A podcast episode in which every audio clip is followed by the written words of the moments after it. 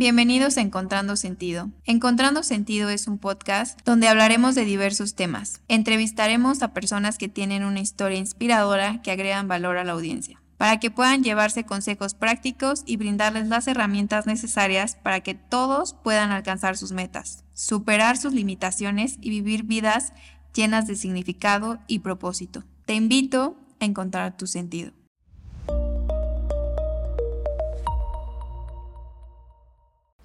Hola a todos y bienvenidos a un nuevo episodio de Encontrando Sentido. El día de hoy estoy súper feliz y tengo un súper invitado que cuando lo escuchen se van a sentir fuera de su zona de confort. Así que, Gumaro, por favor, yo siempre le digo a la gente que nadie mejor que ustedes para que se presenten, que nos digan quiénes son, qué hacen. Así que, preséntate. Muchísimas gracias. Pues de hecho, es, es, una, es, es un área de incomodidad para mí el presentarme, porque a mí se me educó de que uno no se echa flores, uno tiene que ser modesto. Entonces, y mi mamá fue tan, mis papás fueron eh, tan, tan eh, drásticos en eso, que para mí es incómodo como, como empezar a, a compartir todo lo que hago. Todas las semanas, todos los meses algo estoy haciendo, pero poco lo publico en redes sociales. Entonces, pero bueno, ¿qué hago? Yo ayudo a emprendedores y dueños de negocios a crecer para ganar más dinero, ayudándolos con estrategias administrativas, operativas y comerciales, ¿no? O sea, ahorrándoles tiempo y estrés. Entonces, a eso me dedico y derivado de eso hay ciertos servicios que van complementando o te vas enrolando en eso, conferencias, coaching, capacitaciones y demás, ¿no? Entonces, a eso me dedico y en el andar soy fan número uno del desarrollo personal, del liderazgo. Y una de las cosas que, que, que he aprendido es eh, poderle compartir a otros las experiencias, el caminar, que si bien aún no llego a donde quiero estar, que eso no me impida de compartirle a otras personas el pequeño avance que haya tenido, que me haya funcionado o que no me haya funcionado, cómo lo puedo ir transmitiendo yo.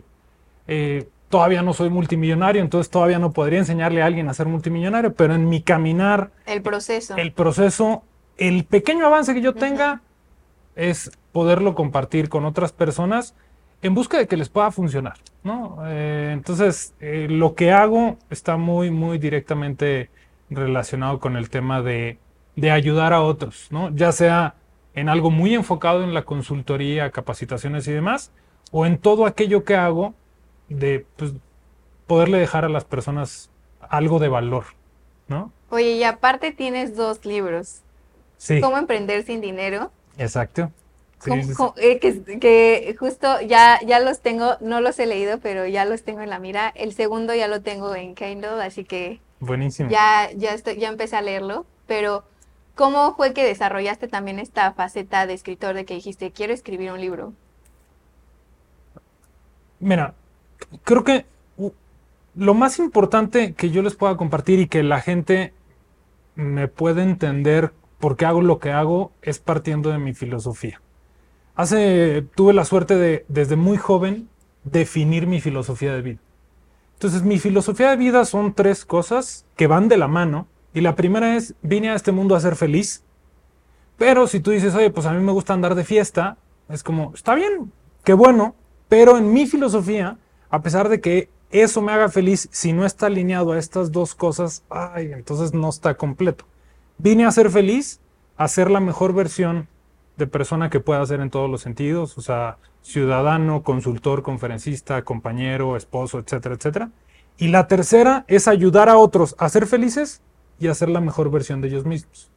Entonces, todo cuanto hago, busco con esfuerzo que se alinee a mi filosofía de vida. Entonces, compartir mis enseñanzas, compartir mis aprendizajes, me hace feliz, me permite crecer y me ayuda a, a ayudar a otros, o me permite ayudar a otros a ser felices, a ser la mejor versión de ellos mismos. Entonces, esta filosofía de vida me ha facilitado mucha toma de decisiones. Emprendo, fracaso, me doy cuenta que la forma en la que me enseñaron no era efectiva. Y dije, ¿sabes qué? No, pues... Tengo que buscar la manera, encontrar el cómo sí se puede emprender a pesar de no tener dinero encuentro la forma y de repente, wow, ¿no? Y la se le enseño a unas personas y la aplican y le enseño a otras. ¿Sabes qué? Esto, esto realmente tiene que ser compartido. Y eh, es entonces en donde decido escribir el primer libro. Y en cuanto terminé el primer libro, de las preguntas más recurrentes fue, ¿y para cuándo el segundo? Y yo decía, primero léete el primero, ¿no? O sea, capaz si me dices, oye, eres malísimo, ya no hagas otro, ¿no? No, la, el, la pregunta más recurrente cuando eh, publico mi primer libro fue, ¿y para cuándo el segundo? Y me acuerdo que me molestaba mucho porque yo decía, a ver, no te, no, no te pierdas, o sea, está este. Cómpralo, léelo, ¿Cuánto etcétera. tiempo te tomó escribir el primer libro? El primer libro, eh, gratamente, me tomó seis meses.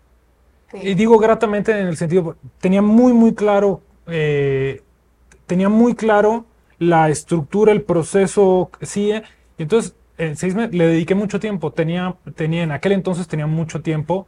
Eh, le, la consultoría en aquel entonces me, me facilitaba muchos espacios de mi agenda. Entonces, uf, seis meses le metí durísimo, durísimo a, a escribir ese libro. Y en seis meses lo escribí y lo publiqué. Eh, y bueno, ya, lo publiqué. Y hoy en día sigo vendiendo el, el físico, lo sigo vendiendo en mi página de internet. Pero el digital decidí ponerlo gratuito. Entonces, ¿cómo emprender sin dinero? Versión digital, el ebook, está gratuito. ¡Wow! ¿Por qué? Porque se alinea a mi filosofía de vida, ¿sí? O sea, eso a mí me hizo feliz darme cuenta que podía emprender sin dinero, o sea, generar un negocio y, y pues que el negocio me dejara ingresos. Me elevaba como consultor, como persona, y al compartirlo ayudaba a otros a ser felices.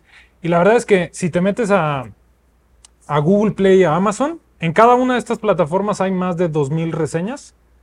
Y pues bueno, la mayoría hablan muy bien de, de, de libro. Entonces, primer libro sin apoyo editorial, todo lo hice yo, todo, todo, todo.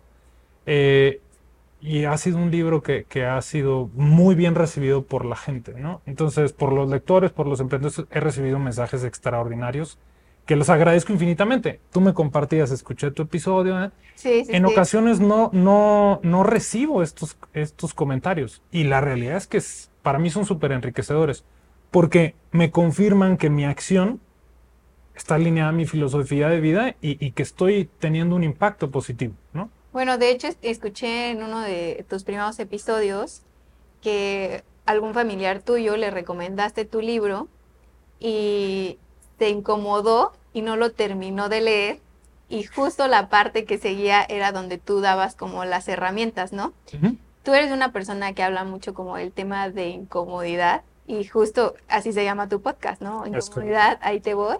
Entonces, ¿cómo te, cómo te hace sentir el hecho de incomodar a las personas? O sea, entiendo el propósito detrás de incomodarlos, pero ¿cómo es que nace en ti esto de que dices, ok, es que si no te incomodas, no, no evolucionas?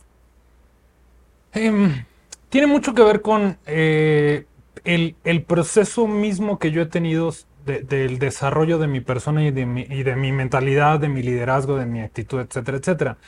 Eh, en, oficialmente en el dos mil nueve hago un programa de liderazgo transformacional y ahí, haz de cuenta, fue radical. Me di cuenta eh, la importancia de la mentalidad, de, de los paradigmas que tenemos, los eh, miedos, inseguridades, pensamientos limitantes.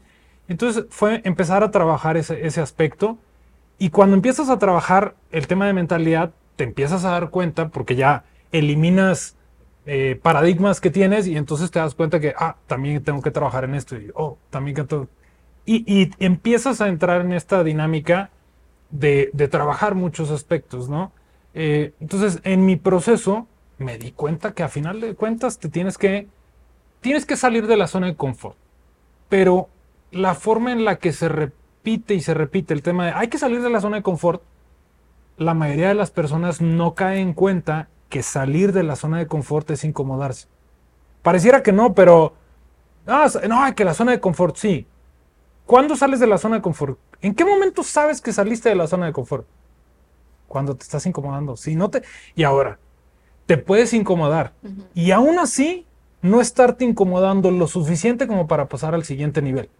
Entonces, es como, sí, me estoy incomodando, ya estoy saliendo de mi zona de confort.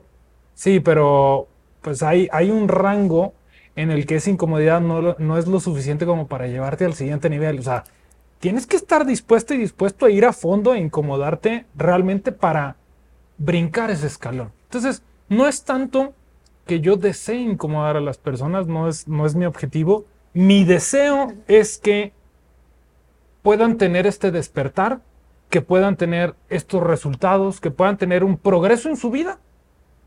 Y si yo puedo ayudar de alguna manera, me doy por bien servido.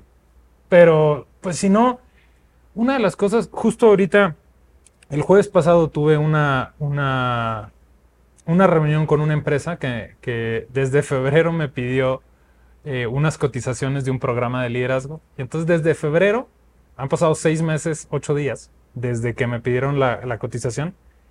Y hemos ido avanzando, avanzando, avanzando. Tuvimos una reunión el jueves pasado.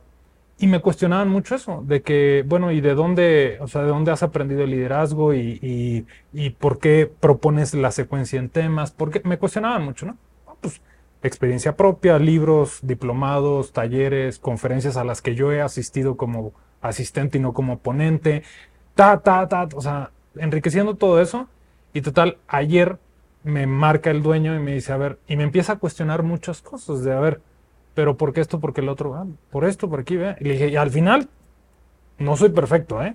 O sea, no te, no, hago mi mayor esfuerzo y sé exactamente en qué te puedo enriquecer yo, en qué te pueden enriquecer mis consultores y en qué áreas definitivamente te digo, ¿sabes qué? Pues no, te ayudo a encontrar quién. Pero al final de cuentas es, te justifico y te invito, pero no te forzo. Porque esa, claro, esa era una de las cosas que me decía la, la persona. Y sus palabras fueron, ¿y cómo los obligas a? Le dije, en el tema del liderazgo no se obliga a las personas. Se les invita, se les...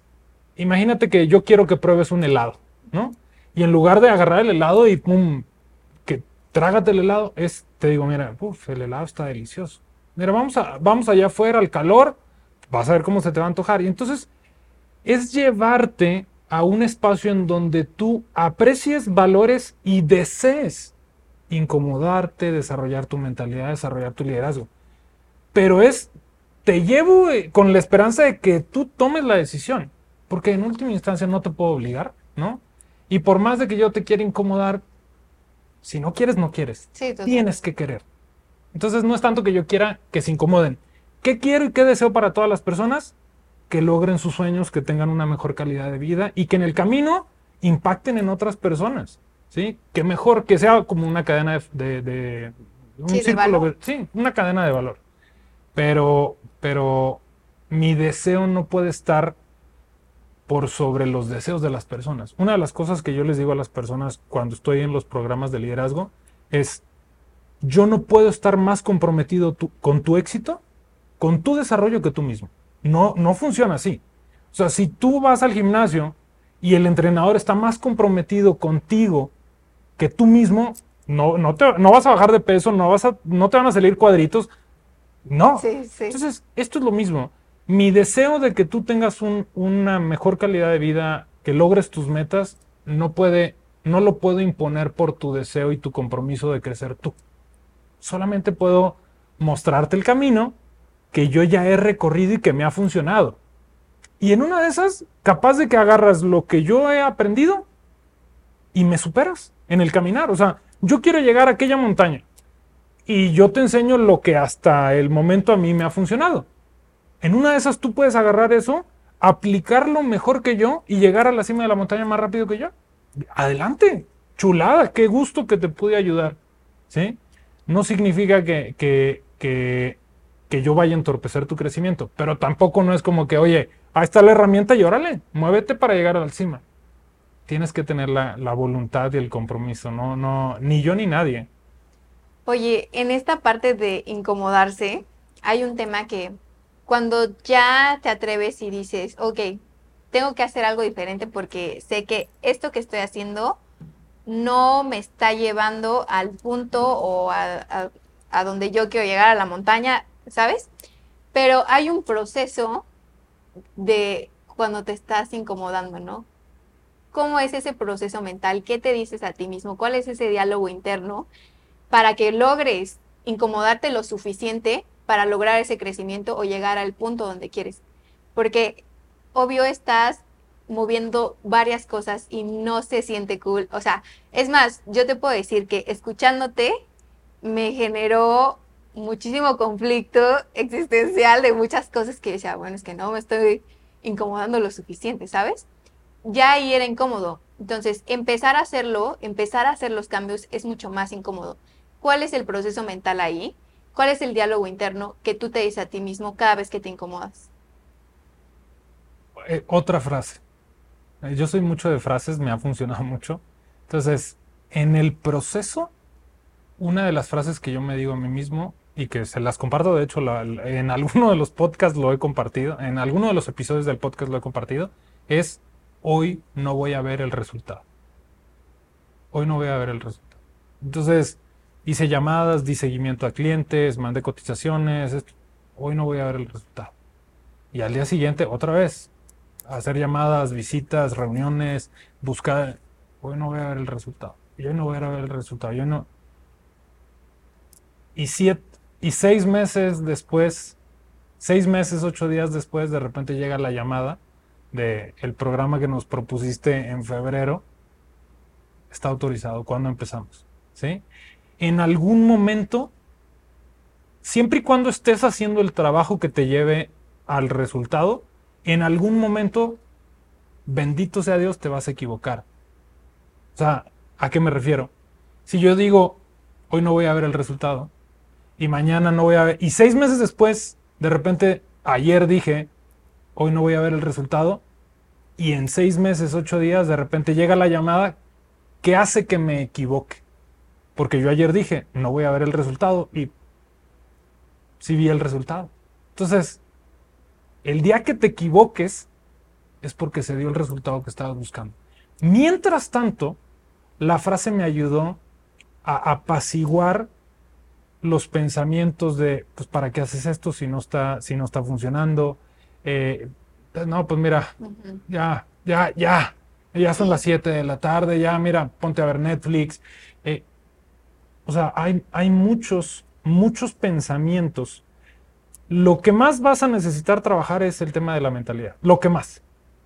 Entonces, yo soy mucho de frases precisamente porque la frase me permite, la frase es, es una línea de pensamiento. Entonces, si a mí me sale el, uff, no, pues no, oye, una cotización, hice una cotización hace quince días, hace unos días me dijeron que pues no iba, ah, es parte del juego, hoy no voy a ver el resultado, ¿sí? Entonces esa frase me permite como manejar la emoción, apaciguar los pensamientos negativos y me permite seguir haciendo lo que sé que me va a llevar al resultado, ¿sí? Porque si yo permito que esas emociones, que esos pensamientos eviten que yo siga caminando, evidentemente nunca voy a llegar a donde quiero llegar.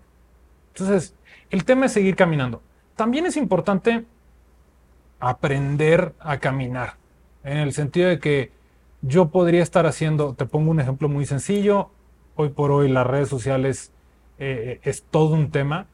Eh, una persona que quiere emprender se puede poner a publicar en redes sociales y publica y publica y publica y dice, hoy no voy a ver el resultado, ¿no? Vamos a suponer que toma mi frase y dice, hoy no voy, y publica y publica y publica y publica y pasa el tiempo, y pasa el tiempo, y pasa el tiempo, y pasa el tiempo y de repente pues, y nada, nada, nada, pues no, y sigo publicando. No porque siga haciendo significa que está haciendo las cosas correctamente para llegar a donde supuestamente quiere llegar. Entonces, a eso me refiero con que hay que aprender a caminar, ¿sí? Pues, tienes que leer, tienes que instruirte. En algunos casos tienes que pagar porque alguien te enseñe. Luego, Internet está lleno de muchas cosas gratuitas. Eh, no sé si tú ubicas el INADEM, Instituto Nacional de Emprendimiento, que existió... Sí, que creo que ya no existe. No, sí, exacto. Uh-huh. Ya no existe.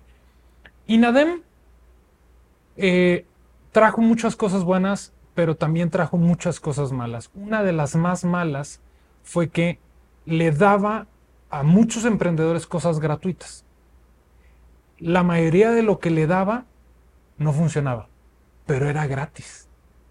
Entonces el emprendedor lo agarraba y lo quería aplicar y pues no funcionaba, pero era gratis. Entonces tú llegabas y le decías, oye, pues te, o sea, en un taller y yo te voy a enseñar y cuesta. Ah, no, porque acá me lo dan gratis. Entonces, esta, esto que sucedió y sucedió durante muchos años con el INADEM, había grandes cosas con el INADEM, pero esta era muy, muy marcada. Entonces, esto es lo mismo. Tú dices, no, pues yo voy a seguir esto, pero en algún momento tienes que estar dispuesto a, a, a sacar dinero y poner porque te asesoren, porque te mentoren, porque te coachen, porque te den un curso, etcétera, etcétera, y que aprendas a caminar.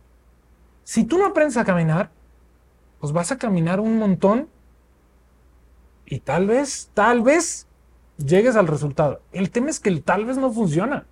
Yo prefiero que a mí me digan, Gumaro, te vas a tardar cinco o diez años en llegar a donde quieres estar, pero si haces esto, vas a llegar. Va, órale, te la compro. Checo Pérez se tardó diez años en ganar su primer carrera de Fórmula uno.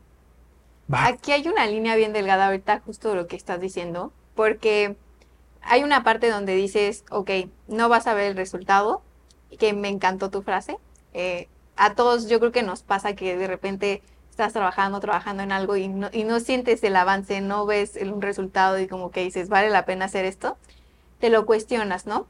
Pero la línea aquí es, ¿en qué momento sabes cuando algo ya realmente no está funcionando? O como dices, o quizás algo está mal ejecutado. ¿Cómo identificar es, esa línea y cómo saber cuándo parar y cómo saber cuándo sí tienes que seguir trabajando por eso? Eh, yo te lo pondría con tres, tres cosas, ¿no? La primera es avance, sí, progreso. ¿Qué? Oye, ¿cómo sé que estoy progresando? Bueno, voy a dar un paso atrás. Primero tendrías que saber en dónde estás parado y a dónde quieres llegar, con mucha claridad, ¿no? Oye, yo gano, ahorita gano cinco pesos y quiero llegar a un punto en donde esté ganando eh, tres, cuatro veces más, veinte pesos. O sea, ahí ya tengo un punto muy claro, ¿sí? Eso sería lo primero. Uh-huh. Y ahora tres, tres cosas para responder a tu pregunta. El primero es el avance. ¿Estoy realmente av- de, de donde estoy ahorita, estoy avanzando, eh, estoy avanzando donde quiero estar? Esa sería la primera. La segunda, resultados. ¿Cuáles son los resultados que estás obteniendo? ¿Sí? En ese, en ese progreso, los resultados o la falta de resultados es una de las cosas más dichosas siempre y cuando aprendamos a ver el resultado o leer el resultado de, de manera objetiva. En coaching hay una frase que dice, el resultado no miente. Y digo, es, es más complejo y más profundo de explicar sí, sí, la frase, pero, pero el resultado no miente. O sea, si estás o no estás haciendo lo que tienes que hacer, pues el resultado te lo va a decir, ¿no? Uh-huh. Quieres ir de aquí a Puerto Vallarta, son tantos kilómetros, si te agarras caminando y diario vas a hacer veinticinco, pues en cuatro días ya deberías de llevar pues cien kilómetros. ¿En cuatro días llevas cien kilómetros? No. El resultado no miente. Significa que no has recorrido lo suficiente. Lo suficiente. Entonces hay que aprender a, a, a ver el resultado. Entonces, avance. Segundo, el resultado. Y lo tercero, definitivamente sería eh, un tercero. Una persona ajena a ti. Que lo ideal es que tenga idea de, de, de tu caminar, ¿no? Eh, si quieres hacer deporte y quieres llegar a, las, a los Panamericanos, a las Olimpiadas, etcétera, etcétera. Y, o sea, tu avance, tus resultados, pues en tema de... de deportivamente hablando, pues en tema de números, de tus goles, marcas. Tus marcas, ¿no? Ese es el resultado, tus avances, tus resultados. El tercero sería ir con alguien que sabe sobre temas deportivos y que te, o sea, que te mentoree, que te coachee, que te... algo. Esas tres son, creo yo, eh, las que necesitarías para decir, o sea, no, no, no es por ahí, es por allá, eh... lo que estoy haciendo, tengo que hacerlo mejor, o sabes que dejar de hacerlo, irme por acá. Esas tres creo que te ayudarían muchísimo. Pero sí es importante definitivamente tener a alguien ajeno que te, que te, pues que te, con quien rebotar hasta estrategias. Oye, quiero hacer esto. Re, rebótalo con alguien de preferencia que sepa. Luego hay personas que quieren emprender y van y le preguntan a, a, a personas que trabajan y que nunca han emprendido, ¿no? Uh-huh. Me pasa mucho no tanto, gracias a Dios, pero me pasa mucho que de repente he asesorado a emprendedores y dueños de negocio y de repente me dicen, no, es que eh, X persona me dijo esto, me dijo el otro. Y yo así como, ¿y esa persona qué se dedica? Ah, no, es eh, gerente de una empresa. Y me han llegado a decir, empresas top, ¿no? Te voy a inventar, pero me han llegado a decir, no, eh, es o era gerente de Kellogg's, de Procter and Gamble, de esto y el otro. Y yo así de, por más de que esas personas hayan tenido muy buenos puestos en esas empresas, es un mundo totalmente diferente emprender y ser dueño de tu negocio. Sí. Muy diferente. Pero esa gente que se desarrolló en el mundo corporativo, pues muy, muy, su ego muy alimentado por su, por el lugar a donde llegaron, por el título que tienen, creen que las cosas que ellos hacen dentro de una estructura corporativa, no es que deberías de hacer esto. No, hombre, no tienes ni idea.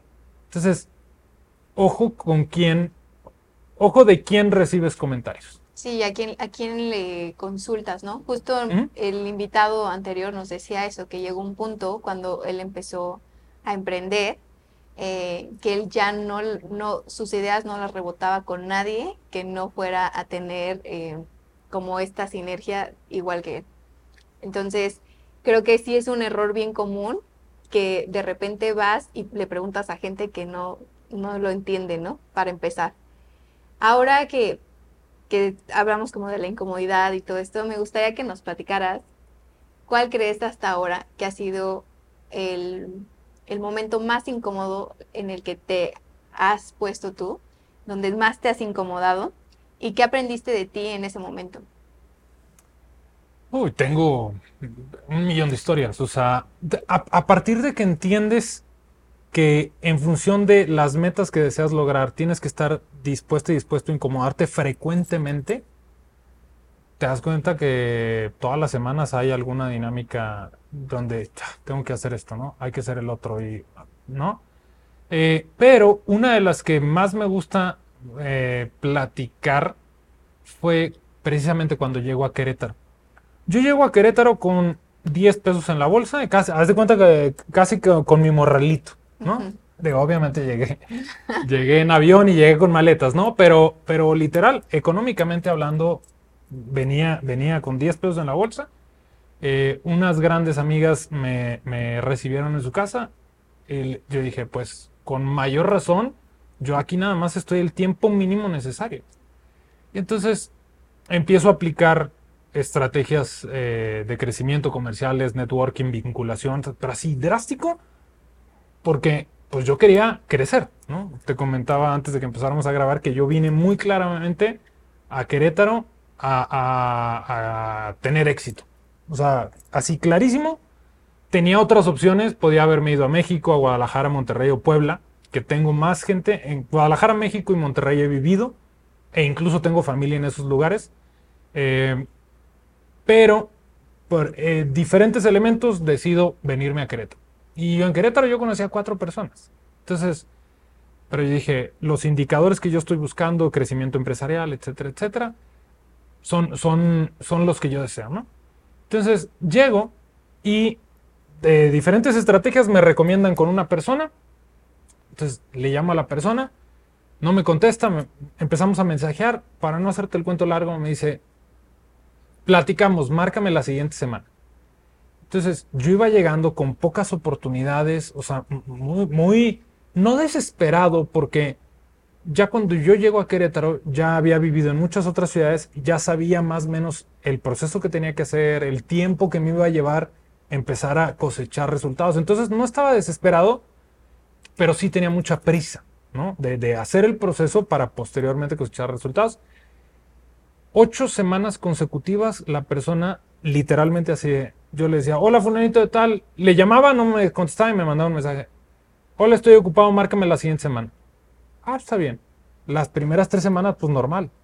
Ya para la cuarta fue así como que, ¿este qué se cree? Pues, ni que mi tiempo no valiera. Y entonces una serie de pensamientos impresionante. Al término de las ocho semanas eh, pudimos hablar, acordamos colaborar. Eh, escasos tres semanas después me contrata me subcontrata para dar servicios de conferencias, capacitaciones y demás. Y el resto, el resto de, del dos mil dieciocho, que fue cuando yo llegué, empecé a cosechar, como yo bien sabía que iba a cosechar, empecé a cosechar ya, empecé a cosechar clientes y más, y él fue uno de ellos. Gracias a él, yo terminé el dos mil dieciocho, o sea, y me, me levanté, me levanté. De llegar así con mi morralito, me levanté por completo, y en, la relación con esta persona en el dos mil diecinueve me puso en la bolsa tres cuartos de millón de pesos, ¿no? ¿Cuál es el aprendizaje? Que yo podría haber dejado que mis emociones y mis pensamientos hicieran que yo dejara de darle seguimiento a esa persona. Ah, pues que se cree, yo, yo qué. Y va, le dejas de hablar y esas oportunidades las pierdes. Oye, hubiera sido más fácil que alguien del futuro me dijera, oye, Gumaro, síguele, ¿eh? Porque vas a hacer buena mancuerna, va a haber buena lana con él. Aguántate, aguántate. Me aguanté ocho semanas, más tres semanas en las que realmente me, me contrató, y ya después mes, mes a mes me estaba contratando, subcontratando dos, tres veces para diferentes eventos. Si alguien me hubiera dicho, Gumaro, aguántate dos meses y medio, tres meses, pero te va a caer la lana, pues chulada. Pero yo no lo sabía. Y en muchas ocasiones tú le puedes dar seguimiento a alguien y en última instancia no se concreta, no pasa nada. ¿Qué aprendí?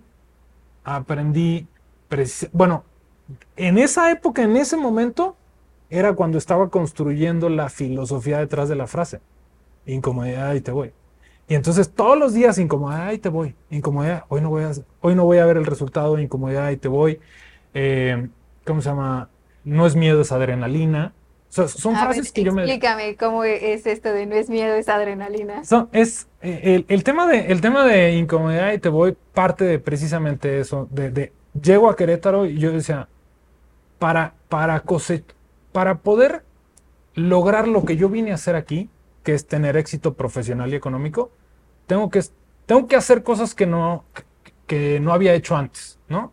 Ser más sociable, menos introvertido, etcétera, etcétera. Entonces, me doy cuenta que iba a ser bien incómodo. Entonces ahí yo creo esta frase para mí, que nunca pensé compartirla, ni mucho menos. Yo la, me la invento. Digo, incomodidad, ahí te voy. Cada que yo me incomode, voy a decir incomodidad, ahí te voy, y lo voy a hacer.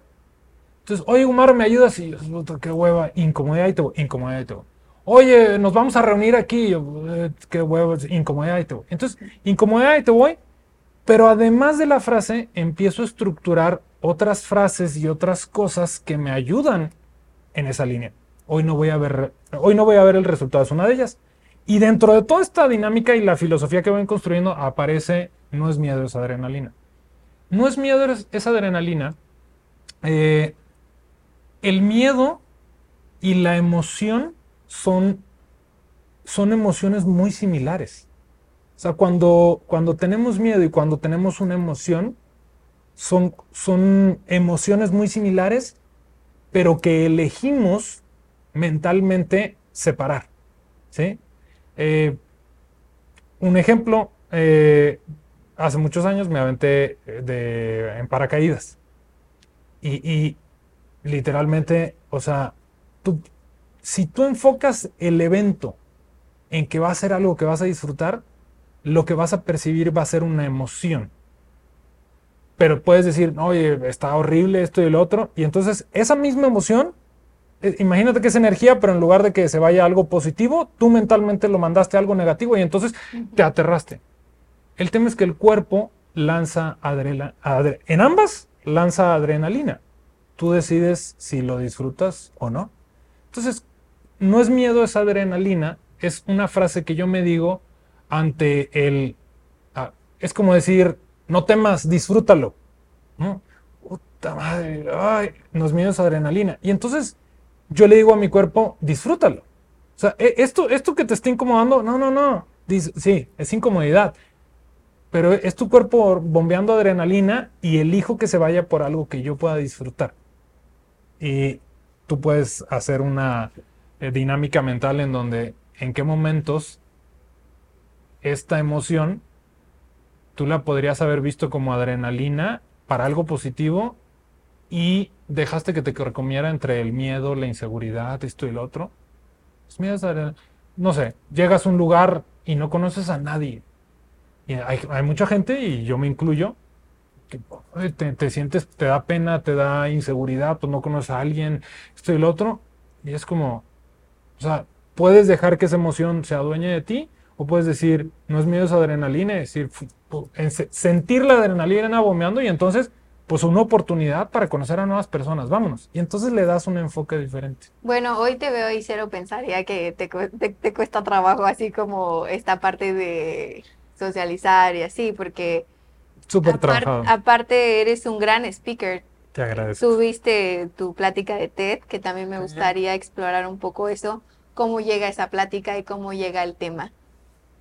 Eh, bueno, lo, lo que te agradezco, los comentarios. Lo que ven aquí es, es un proceso muy cañón de desarrollo. Sub, mi, mi perfil natural es introvertido. O sea, okay. yo soy feliz solo en una esquina. Eh, el hecho de aprender a convivir con las personas, de, de cómo rompes el hielo. O sea, yo no sabía, y me atrevo a decir que sigo sin saber cómo se rompe, se rompe el hielo. El tema es que ahora me vale madre. ¿Sí me explico? Okay. Porque ya lo trabajé. Es como, pues no, no sé romper el hielo, pero pues vamos a conocer gente nueva, ¿no? Eh, entonces es muy trabajado. Lo que hoy ven es muy trabajado, pero en el buen sentido. O sea, no es un personaje que ustedes ven en cámara y atrás soy otro, no. Eso es una de las cosas que odio. Hago un esfuerzo por ser una persona muy congruente. Entonces, quienes me conocen en privado y quienes me llegan a conocer a través de videos, esto y lo otro, o sea, hago un esfuerzo por ser el mismo. O sea, no, no, frente a pantalla o frente a micrófono, no soy otro, ¿no? Pero soy, soy una persona que ha trabajado mucho en su actitud, en su mentalidad, en su liderazgo y desarrollo, ¿no? Eh, la conferencia TED. La conferencia TED yo la busqué fácil desde hace unos siete, ocho años. Eh, uno de los... Eh, yo a TED... Yo el, el evento TED, las conferencias TED Talk, las ubico desde hace muchos años. No sé hace cuántos años está TED, pero lo ubico desde hace muchos, muchos años. Y entonces desde que lo vi yo dije, algún día quiero dar una conferencia TED, ¿no? Formalmente me acerco, la primera vez que yo me acerco a un, a, a un evento TED de, oye, veo que tú haces eventos TED, quiero dar una plática, fue a una universidad de Mérida, Yucatán. Entonces... Eh, tengo aquí en Querétaro tengo cinco o seis años, en Mérida viví cinco años y medio. Ponle tú, hace ocho años fue la primera vez que me acerqué a una. No, pues es que sí, pero primero va a ser para la comunidad, ¿no? De los, bueno, está bien. Después me acerqué a TED, eh, creo que Santa Fe, TED San Ángel, TED, y, y me fui acercando a, a varios TEDs. Total, hace un año me acerco con TED Anáhuac, Querétaro. Hago la audición, esto y el otro, gracias, no. Entonces, bueno, está bien, ¿no? El, okay. este, este año, a inicios de este año, hacen, me entero que hay, pero me entero que hay audiciones y que era, haz de cuenta, en una semana. Cuando el año pasado me enteré como con un mes y medio de anticipación, dos meses.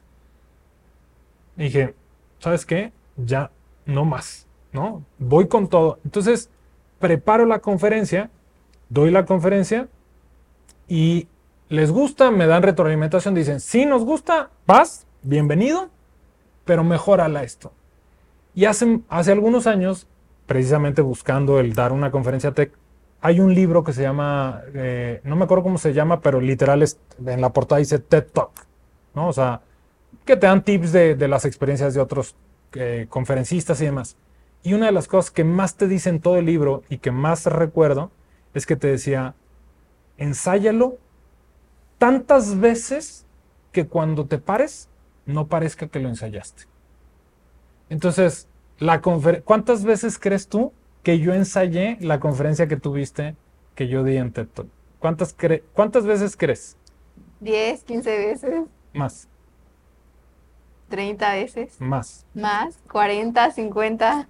Ten- de hecho, tengo los audios porque eh, ponía la cámara, me ponía el audio. Y había veces en las que lo hacía sin audio, nada más ponía el cronómetro, ¿no?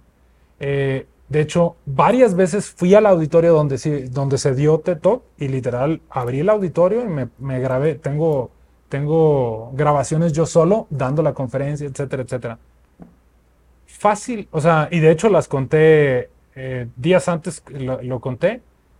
Dejé de contar como en ciento ochenta y cinco veces. Wow. Esa conferencia la practiqué. Las primeras fui quitando. Eh, este, eh, eh, redundé en esto, utilicé esta muletilla, esta palabra, eh, le meto sinónimos, esto lo cambio, esto no se entendió, esto tata. La cambié mucho, pero gracias, o sea, gracias a que lo practiqué mucho, me permitió irla mejorando, irla mejorando, irla mejorando. Y la conferencia que tú ves, no sé qué tan natural se vea, ¿no? Eh, pero más que natural, mi intención era que no se me olvidara lo que yo quería transmitir, porque era, fue tan poco tiempo, sí, o sea, claro, la estructura es tan poco tiempo, que tienes que ser así muy puntual, pero sin que la gente se pierda tanto, etcétera, etcétera. Pero lo que tú viste fue un trabajo de... Pues la verdad es que no parece que, o sea, que te, que te haya costado, pero ahora lo entiendo, ¿no? O sea, lo practicaste tantas veces que era natural que... se viera natural, o sea, yo, yo te veo ahí y digo, wow, es un gran speaker.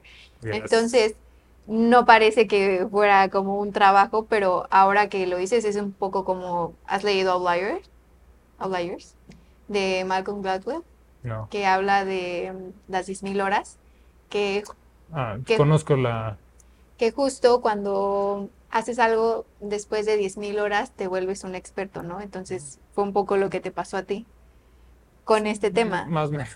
Pues sí, o sea, ya, ya... Sí, sí, o sea, lo practicaste tantas veces que llegó el punto donde salió naturalmente y tú pudiste fluir, ¿no? Sí, sí, sí. Eh, sí, la verdad es que me gustó, me gustó el, el... Me gustó en general y, o sea, si lo ponemos en tiempo, o sea, desde que yo me acerco a alguien que me hubiera podido dar la oportunidad hasta que doy la conferencia... seis, siete, ocho años. O sea, no fue algo inmediato. Sí, sí, sí. Y luego hay personas que se les da muy fácil. Conocí a, a unas personas ya de ahí que dieron conferencia y para no, pues me invitaron y para ellos era como algo super X, pues porque no estaban en el... Buenas historias, traían buenas historias que valía la pena compartirlas, pero, pero so, eran personas que, que, o sea, que como que no entendían que el foro era importante y, oye, ¿cu- ¿cuánto tiempo lo ensayaste? Ah, unas tres, cuatro veces. Yo decía, órale, ¿no?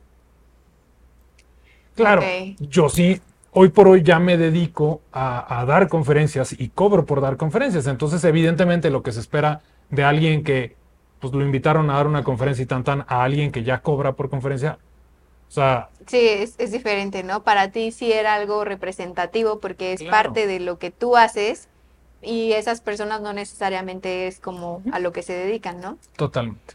¿Y sí. Cómo llega este segundo libro? Eh, después del primer libro, eh, hubo, hubo un...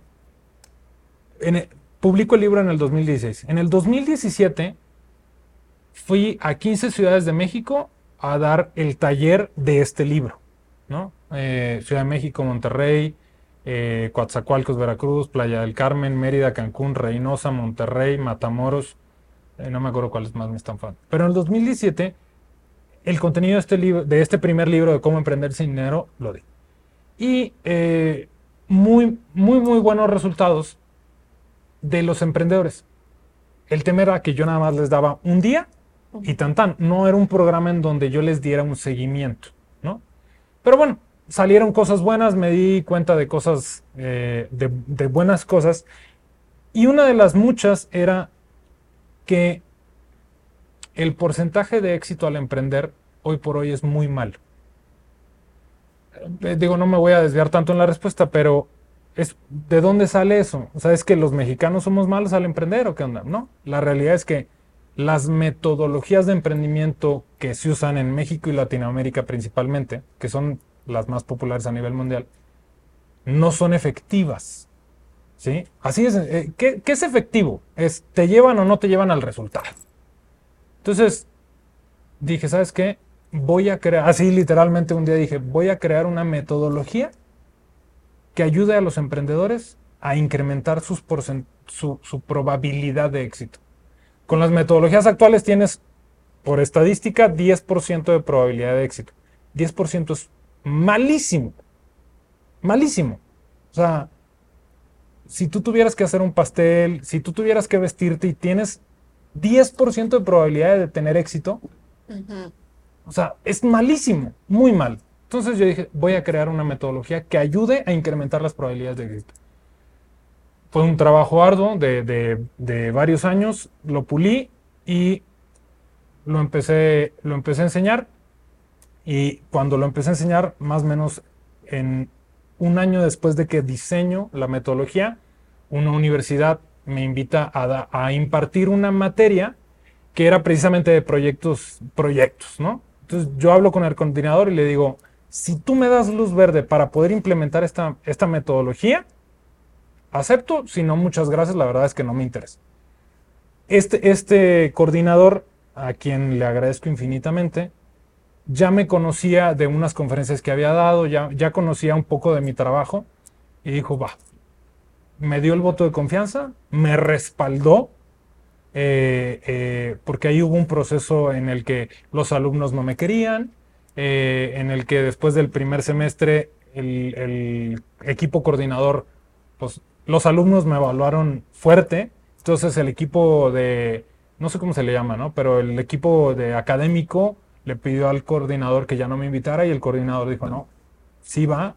Entonces, esto me enteré un año después de que sucedió. Pero puse en práctica la metodología durante tres años consecutivos y fui mapeando literalmente eh, los resultados. Y en tres años consecutivos de impartir, semestre a semestre, tuve un grupo de, o sea, generación de emprendedores. El porcentaje de éxito al emprender que obtuve con esta metodología que yo diseñé fue del ochenta y seis punto cinco por ciento de éxito. O sea, de un diez por ciento utilizando otras metodologías, la metodología que yo diseñé, tú la sigues disciplinadamente, te da más del ochenta por ciento de probabilidades de éxito. Entonces, con, confirmado con la información que yo tengo.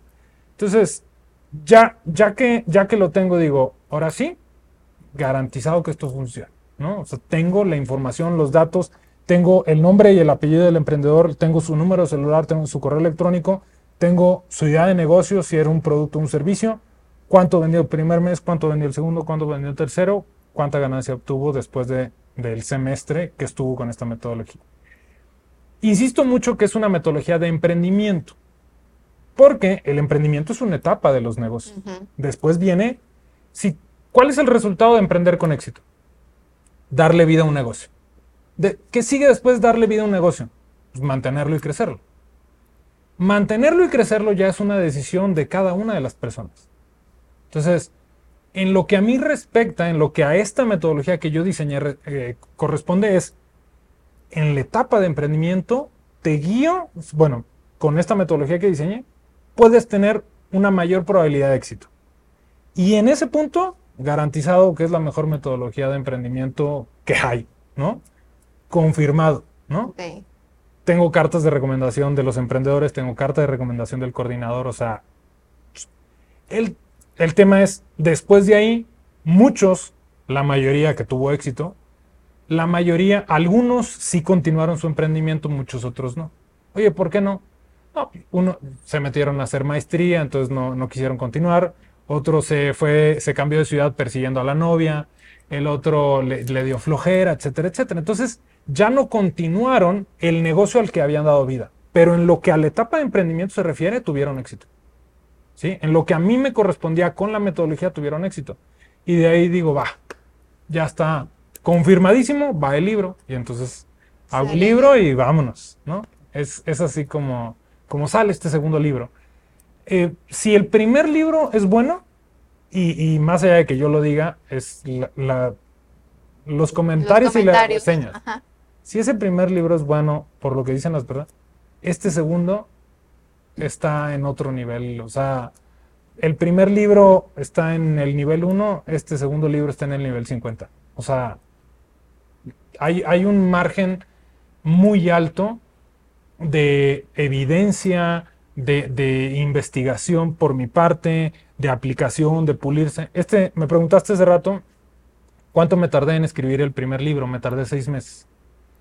Este segundo libro me tardé un año y medio en escribir. Más aparte, o sea, un año y medio de tres años de poner en práctica la metodología y, y el, el último año y medio de estar poniendo esa meto- de estar aplicando la metodología, estuve escribiendo el libro. Entonces, eh, demasiada evidencia que confirma. Claro. Y después de ahí viene lo de la conferencia TED, ¿no? Entonces, no es, no es en sí si estás o no estás de acuerdo con mi metodología o no, si te gusta o no, es, es bien sencillo. La basaste en datos. Sí. Así. O sea, si te ponemos un vaso que te va a dar diez por ciento de probabilidad de, de, de quitarte la sed a uno que te va a dar el ochenta, más del ochenta de quitarte la sed, pues ¿por cuál te vas a ir? Si te quieres ir por el que ya es tu decisión, por lo menos ya hay opciones. Uh-huh. Entonces, de ahí sale todo esto. Me encanta. Ahora que, que me cuentas como un poco la historia y, y vamos como en esta cronología de cómo empezaste, cómo llegó el primer libro, cómo llegó el segundo, cómo llegó esta charla TED, cómo ha habido un crecimiento en ti desde que llegaste a Querétaro hasta ahora en donde estás. Uh-huh.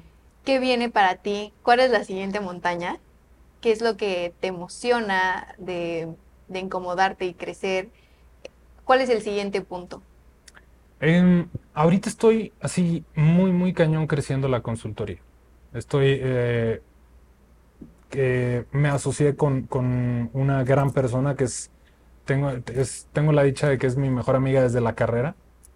Eh, es una estratega, administradora, gestora, muy, muy bien. Eh, me asocio con ella para crecer la consultoría. Eh, contratamos un equipo de trabajo y ahorita, justo ahorita, estoy en ese, en, es, ese es mi enfoque. Eh, y es, es importante porque una de las cosas que cuando llega, a mí en el, llego en el dos mil dieciocho, llego a abril del dos mil dieciocho. Para abril, finales de abril dos mil dieciocho, abril, mayo, junio, julio, para agosto yo ya me había levantado. O sea, te digo, yo llegué así cual vagabundo, tres meses, para agosto ya me había levantado. Y agosto, septiembre, octubre, en diciembre dos mil dieciocho, digo, wow, de los mejores años de mi vida en todos los aspectos, personal, salud, económico, profesional, wow. dos mil diecinueve, pff, otro nivel, me va espectacular. dos mil veinte, digo, ok, dos mil diecinueve eh, cerré con tanto dinero, ¿no? O sea, ingresé tanto dinero, voy por tres veces más. Entonces, dos mil veinte, o sea... Invertí en, invertí en una aplicación móvil y traía varias estrategias que justificaban cómo iba a lograr ese número. No, no, no nada más era de que quiero lograr esto, pero no sé cómo. No, no, no. Sí, eso, sí. Insisto, eso me... Había un plan atrás de... Totalmente. Pues nada, viene la pandemia, ¿no? Y entonces viene la pandemia y paso de una mentalidad de crecimiento a una, a una mentalidad de sobrevivencia. Dije, dos mil veinte inicio con como cuatro proyectos. Entonces viene la pandemia y dije... Es obvio que me los van a cancelar. Entonces, tengo que organizarme esto y el otro. Y para no hacerte el cuento largo, entro en una... Entro como modo avión. Cuando pones en el celular en modo avión, sin darme cuenta, entro en modo supervivencia. Y entonces, a finales del año pasado, de repente digo, por, más o menos por estas fechas, me doy cuenta, pasan dos, tres detallitos ahí que me permiten darme cuenta que yo no había salido del modo avión. Yo no había salido... De, de esta mentalidad de sobrevivencia. Y la realidad es que ya para el dos mil veintidós, mediados del dos mil veintidós, ya la pandemia ya, ya no nos estaba deteniendo. O sea, ya quien se quisiera mover ya, ya estaba otra vez, o sea, ya podías entrar a la cancha nuevamente. Yo no había caído en, ese, en esa cuenta. Entonces, septiembre, octubre del año pasado me doy cuenta que yo seguía en esa mentalidad de, de sobrevivencia. Entonces, a finales del año pasado es en donde digo, no, tengo que cambiar esta mentalidad. Porque también la mentalidad de sobrevivencia es un estado de zona de confort. Claro. ¿No? Entonces dije, no, vámonos. Estaba dando, estaba dando clases y diplomados en la Anáhuac. Y entonces digo, no. Eh, eh, estar dando clases y, y estarle dedicando tanto tiempo a la universidad me está limitando de explotar mi potencial y de crecer mi negocio, que es la consultoría. Entonces, ¿sabes qué? Eh, eh, pasan varias cosas que me, que me funcionan porque me obligan a incomodarme, varias, varias cosas ahí burocráticas, fiscales y demás, que, que ya no me convenían. Entonces yo dije, lo tomé como una señal, dije, gracias Porque si esto no hubiera sucedido, según yo hubiera seguido aquí. Entonces esto me funcionó, gracias. Y entonces dije, pum, mentalidad crecimiento. Y entonces yo dije, para crecer no lo puedo hacer solo, porque llevaba muchos años haciéndolo solo y me había funcionado. Pero yo dije, tengo que salir de mi zona de confort, necesito crecer. Y entonces invito, o sea, invito a, a mi socia a asociarnos. Le dije, esto es lo que podemos crear. Tengo la consultoría, tengo esta marca, tengo esta, tengo, tengo varios proyectos. No solo la consultoría, tengo otros proyectos. Pero primero vamos a crecer la consultoría y después desarrollamos estas otras líneas. Vamos a hacerle así, vamos a... Todo el plan. Dicen, va, claro que le entro. Venga, vamos a darle. Y entonces, pum, ahorita ya llevo unos meses así con, con o sea, enfocadísimo a crecer.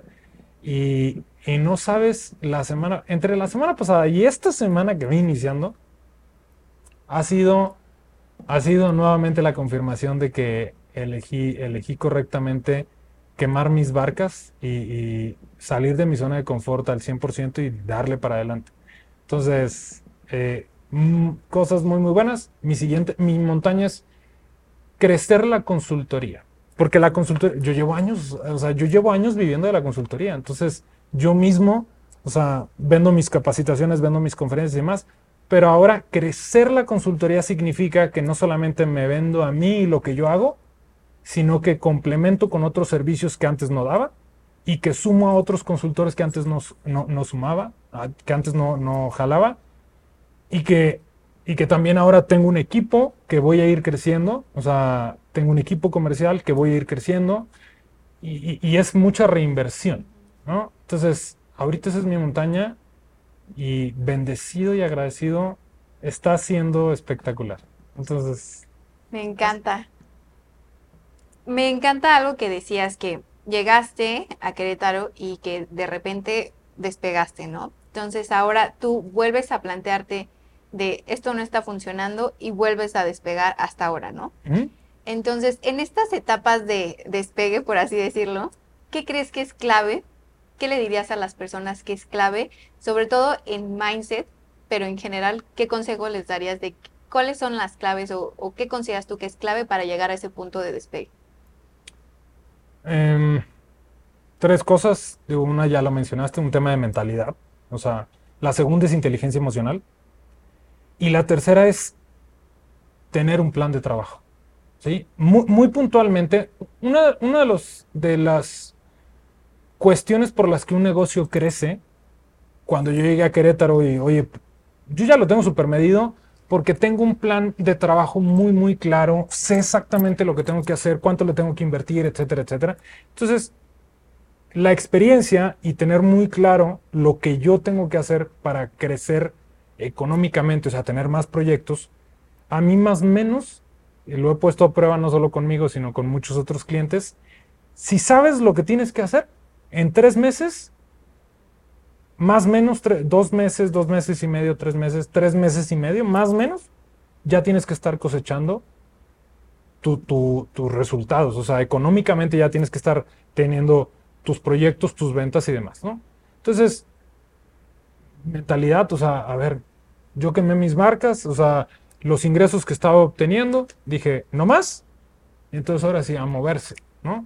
Pero es un tema de mentalidad y un tema de inteligencia emocional. Dos. Y la tercera es directo al plan de acción. Y yo, yo sabía, yo dejé, eh, dejé la Anáhuac en mayo. ¿Cuántos meses han pasado de mayo ahorita? Sí, claro. Dos meses y medio. O sea, y, y ayer me confirmaron dos proyectos, hoy me confirmaron otro. Eh, no, mentira, ayer me confirmaron tres. Este que te digo que tengo seis meses, uh-huh. Otro que tenía un mes, otro que tenía tres meses. O sea, sí, y, y no es de suerte. O sea, lo tengo súper medido porque sé que tengo que hacer. Entonces, cuando llegué a Querétaro, yo ya sabía que más o menos me iba a tardar eso y me dediqué. Ahorita que digo a la Anáhuac gracias, bye, estoy infinitamente agradecido con la Anáhuac, gran universidad. Se lo la, agradezco las relaciones que sigo teniendo con la universidad totalmente, pero el yo decirles gracias, ya ese ingreso que me daba por ya no, y enfocarme en lo que tengo que hacer, me está confirmando una vez más ¿no? Yo le decía a mi novia, es que, es que yo no estoy jugando. O sea, tal vez la gente que no me conoce o que no sabe qué rollo, tal vez esté diciendo, órale, se está aventando muy heavy. No, no me estoy aventando. Sé lo que tengo que hacer.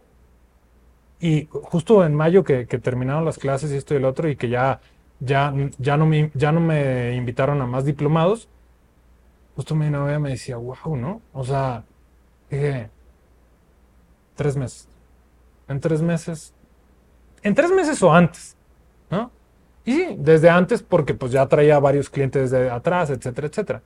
Pero justo ayer que, que acaba de regresar de, de, de Europa, entonces ayer se durmió en la tarde, la desperté y le estaba contando, fíjate, tuve una videoconferencia con un cliente, esto y el otro, y en eso le estaba platicando. Y le dije, es un, es un cliente, un prospecto, que le coticé desde febrero, pero le digo, mira, es parte del show. Algunos tardan más, otros... Le estaba yo diciendo eso y pum, suena el teléfono y veo que es el dueño de la empresa. Contesto, lo pongo en altavoz y me dice, bueno, nada más quiero hablarte para decirte que confirmados los dos proyectos. Y yo... Y le dije, no manches. Y ahorita antes de venir para acá, eh, tengo un negocio, tenemos un negocio en... Le dije, ya me tengo que ir porque voy con Ana Karen, no sé qué. Le dije, me acaban de confirmar el proyecto tal. Dice, el de... Es una cantidad considerable. Y le dije, ajá, mira, te acordaste de la cantidad, ¿no? Yo, cuando el cliente me dice, oye, ya me dieron el visto bueno de tu, de tu propuesta. Y yo, no. No tienes idea de la cantidad de cotizaciones que he hecho en estos tres meses. Entonces no tengo... No. Yo dije, ah, buenísimo, ¿no? Me fui a buscar a ver cuál era. Y yo, buenísima. Entonces le digo, yo te dije tres meses. Sí, pero, pero pues no, no, no, no es que tenga una bola de cristal ni, sí, ni esté sí. jugando a las cartas. Es parte chame. del proceso que tú ya has validado en todo este tiempo. Lo tengo claro. Entonces ahorita es lo mismo. La diferencia es que como ya estoy teniendo un equipo de trabajo, eh, ya, ya este crecimiento es ya mucho más sostenido. Hay, hay un bucle que le pasa a los consultores, que es el bucle del consultor, que cuando estás ejecutando, pues no estás vendiendo. Entonces, dejas de ejecutar, vendes una capacidad, ejecutas. Ya no ejecutas, pues te baja tu ingreso.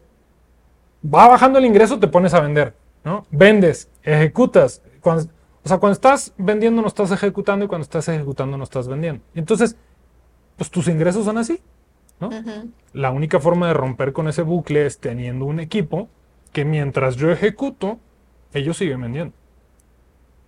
Perdón, y cuando, cuando yo dejo de ejecutar, ya hay proyectos en donde yo sigo ejecutando o mi equipo de trabajo. Entonces, tengo clarísimo cuál es el, el, el proceso, el, el para dónde ir. Y es, o sea, los resultados, el avance. ¿Cuál es el avance? En esta casa, ¿cuál es el avance para mí? Cotizaciones. Estoy teniendo cotizaciones, me están llevando a donde quiera. Estoy teniendo resultados, o sea, algunas cotizaciones van a ser muy rápidas de cerrarse, otras no tanto, pero esas dos. Y el tercero, en mi caso digo, no, no, no, como domino, a eso me dedico, domino el proceso de negocios, no necesito que, de, ir con alguien y que me diga, oye, voy bien. No, pues yo sé que voy bien, esto lo he hecho muchos años. Sí, claro. Pero tú me preguntaste, oye, ¿cómo saber si sí o si no? Pues serían esas tres. Si yo no supiera y yo no dominar ese proceso, definitivamente sí me acercaría con alguien para decirle, oye, ¿voy bien o no voy bien? O sea, ¿me aguanto o no Dame me aguanto? Feedback. Dame feedback, claro, totalmente. Sí, sí, sí. En este caso, eh, pues no. O sea, la experiencia me ha permitido confirmar y yo, esos son mis dos indicadores. Y ahorita tener esos resultados es, me confirma que lo que estoy haciendo una vez más está bien. Entonces, estoy muy contento. Y te agradezco este espacio y que bueno que se haya dado el poder compartir pues justo esto que estoy haciendo y que funciona. Me encanta, me encanta tenerte hoy aquí. Eh, muchas gracias por estar hoy aquí. Yo creo que la plática daría para mucho más. Espero después eh, que vuelvas al podcast y Te que agradezco. Nos sigas platicando acerca de tu evolución, de tu crecimiento. Y pues, algo que te gustaría agregar, algo que te gustaría compartir con la gente. Eh, invitarlos a, a escuchar el podcast que tengo. Tus libros. Mis libros, sí, te digo, es, te digo que no, no, eso de aventarme flores no, no, no se me da, pero estoy trabajando en ello. Eh, definitivamente, si quieres emprender, y estoy convencido que todos en algún momento, tarde o temprano, vamos a emprender. La gran mayoría, por gusto o por necesidad, vamos a emprender. Definitivamente, o sea, yo sé que tal vez no se escuche eh, como muy objetivo el que yo te diga, mi segundo libro, el primero está gratuito, o sea, ese no te va a costar más que el tiempo que le dediques. El segundo libro sí te va a costar tanto digital como, como físico, ese sí lo vendo, pero te aseguro que es la mejor metodología para emprender. Sí se lo súper recomiendo. Como yo diseñé la metodología, sí se escucha como, sí, este güey quiere vender. Sí, sí quiero vender, pero no, o sea, el precio que tú pagues no representa nada con el valor que le vas a sacar al libro. Definitivamente lo, se lo recomiendo. El tema del podcast, una de las cosas que yo le digo a las personas es, escucha el primer episodio, o sea, métete a Incomod- Spotify, Incomodidad, ahí te voy, Gumaro Bracho, busca el primer episodio. El primer episodio dura diez minutos. Solamente son esos diez minutos. Si en esos diez minutos no te agradó, no te hizo clic y demás, tan tan, no le dedicaste más de diez minutos en tu vida. Pero si lo que en esos diez minutos te comparto te hace clic, le ves valor y consideras que vale la pena suscribirte al podcast y escuchar los otros, los otros episodios, bienvenida y bienvenido, ¿no? diez minutos, primer episodio. Si ese te gustó, adelante. Si no te gustó, síguele buscando. O lo puedes ir escuchando en partes como yo, porque hay cosas que los van a incomodar, yo estoy segura. En el buen sentido, espero. En el buen sentido, claro, de que ti- sabes que tienes que hacer cosas diferentes, ¿no? A eso me refiero. Es verdad. Súper, pues muchísimas gracias por estar hoy aquí. Eh, yo siempre le digo a la gente que muchas gracias por todo lo que nos comparten. Gracias a ti. Pero sobre todo, muchísimas gracias por tu tiempo, porque siempre podemos hacer más de todo, más dinero, más cotizaciones, etcétera, pero nunca podemos hacer más tiempo. Así que te agradezco por estar hoy aquí, por compartirnos tu tiempo y compartirle a la gente todo lo que has construido hasta hoy. A ti por invitarme, de verdad, y deseo que tengas muchísimo, muchísimo éxito con esto. Gracias. Te felicito por, por buscar estes, estos espacios, por pues enriquecer a, a tu audiencia, y espero haber sido De, de, de valor para ti, totalmente, para que nos vayan a escuchar. Totalmente. A toda la gente que nos ve, muchísimas gracias. Hacienda El Salitre, que nos patrocina y nos proporciona este espacio increíble, también muchísimas gracias. Y no se olviden seguirnos en Encontrando Sentido Podcast. Gracias. Muchas gracias. Hasta luego.